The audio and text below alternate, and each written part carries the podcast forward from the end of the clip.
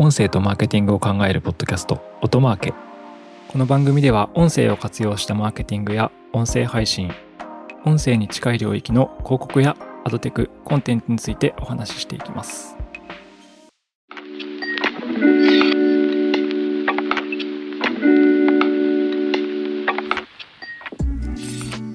音なるの高橋哲司です。八木大輔です。はい、今回は、えー、Apple が、ポッドキャストのサブスクリプションサービスを計画しているという情報について話したいと思います。いや、来ましたね、アップルさん。まあ、年末のワンダリーの話のあたりから、あ、とうとうアップルも自分たちの、ポッドキャストは自分たちの庭だぜってやってないで動き始めてるんだな、みたいな。うん。感覚はありましたけど昨年もでも買収がありましたけどね、スカウト FM。あ、そっかそっか。あの頃からっていうか、2010、2020年か、とかは、Apple さんも、なんかやべえってなってた気がするけど。なんか動きが加速している感はやっぱりありますよね。そうですね。はい。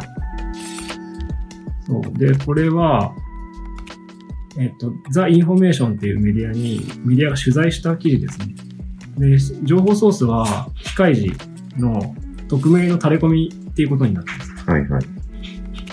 だから、アップル関係者なんですかね。多分。おそらくそうでしょうね。うん。っていう感じですね。明らかにまあ、海外のメディアを見てると、もう Spotify と争うためにみたいな文脈ばっかりですか？うん。Amazon とかね。はいはいはい。CSXM。で、あの、これ私見たときに、その、アップルがリスナーからただ課金を取るのか、それとも、その、ポッドキャストクリエイターに課金システムを提供するのかどっちなのかなって、まあ思ったんですけど、うんうん。一応この大元のソースであるザ・インフォメーションの記事を読むと、個々のポッドキャストに課金することで、アップルはポッドキャストの作成者にもっとお金を稼ぐ機会を提供し、彼らを軌道に乗せてライバルから遠ざける可能性があるよって書いてあるんですね。なので、あの、今のアップストアみたいに、ポッドキャスト配信者にお金が落ちる仕組みみたいなサブスクで作ろうとしてる。だったらいいですよね。なるほど。でもこれがあの、今の Spotify とか Amazon Music みたいに月額で、そのリスナーからただプラットフォームがお金を取って、うん。クリエイターに落ちないっていう感じだと、ただそのプレミアムコンテンツがあって、そこからは月額だったら聞けるよみたいな感じにするんであれば、なんかクリエイター的には美味しくないな、そうですね。なのは思います。だから、プロコンテンツみたいなのが増えていくみたいな方向になるんですかね。その、そうそう、そうなっちゃうとね、あの、うん制作会社みたいにコンテンツ提供者にはお金が落ちるけど、はいはいはいはい。その配信者がファンからお金をもらえるっていうことじゃないじゃないですか。そうですね。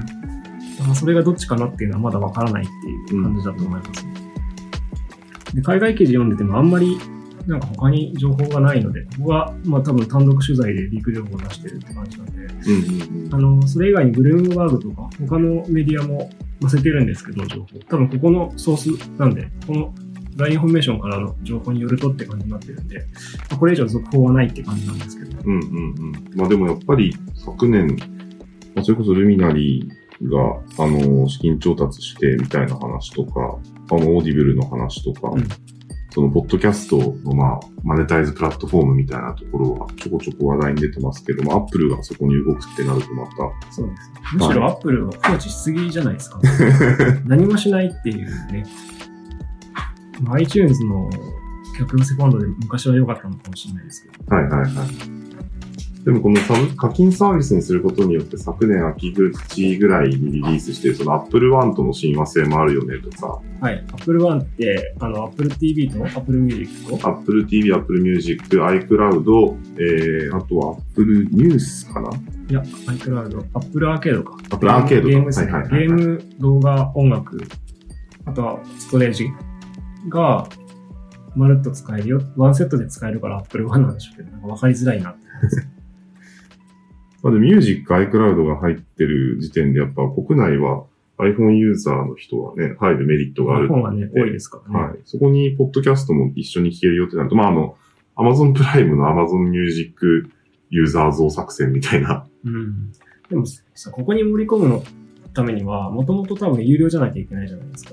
あ、まあそうですね。もともと有。料のものをその月額にして、一律化金額でお得でしょうはわかるんですけど、うんうんうんポッドキャストって完全開放してるから、ここに盛り込んだりすることはないのかな。そういうことは無理じゃないですか。もともと無料のものを、はいはいはい規制をするように有料に切り替えるのは無理だから、まあプレミアムコンテンツとかをここに Apple One とかに盛り込むとかだったらわかりますよね。うんうんうんで我々は、まあ、我々もポッドキャストを配信してますし、うん。はい。あの、ラジオ局とかね、あの、パブリッシャーを支援する立場でもあるんで、音声の。うんうんっ。て考えると、あの、クリエイターにお金落ちる仕組みだといいなっていうのはね、そうですね。でも年内に実装する、して、あの、公開するスケジュールで動いてるみたいな話っぽいので、まあ、とはいえ僕、日本は全然来ないと思いましたね、すぐに。まあ、そもそも海外は、ポッドキャスト、課金ポッドキャストコンテンツっていうのがあるんですもんね。そうですね。はいあの、パトレオンとか、クラウドファンディングとかでも、うんコミュニティー集って、あの、限定コンテンツ、月額課金してくれてる人に限定コンテンツ配ったりとかしてるので、うん。まあそういう文化がないので、まあどうせ、どうせいろいろ後回しだろうなっていう気がします。なるほど。まあちょっと期待をしたいと思います。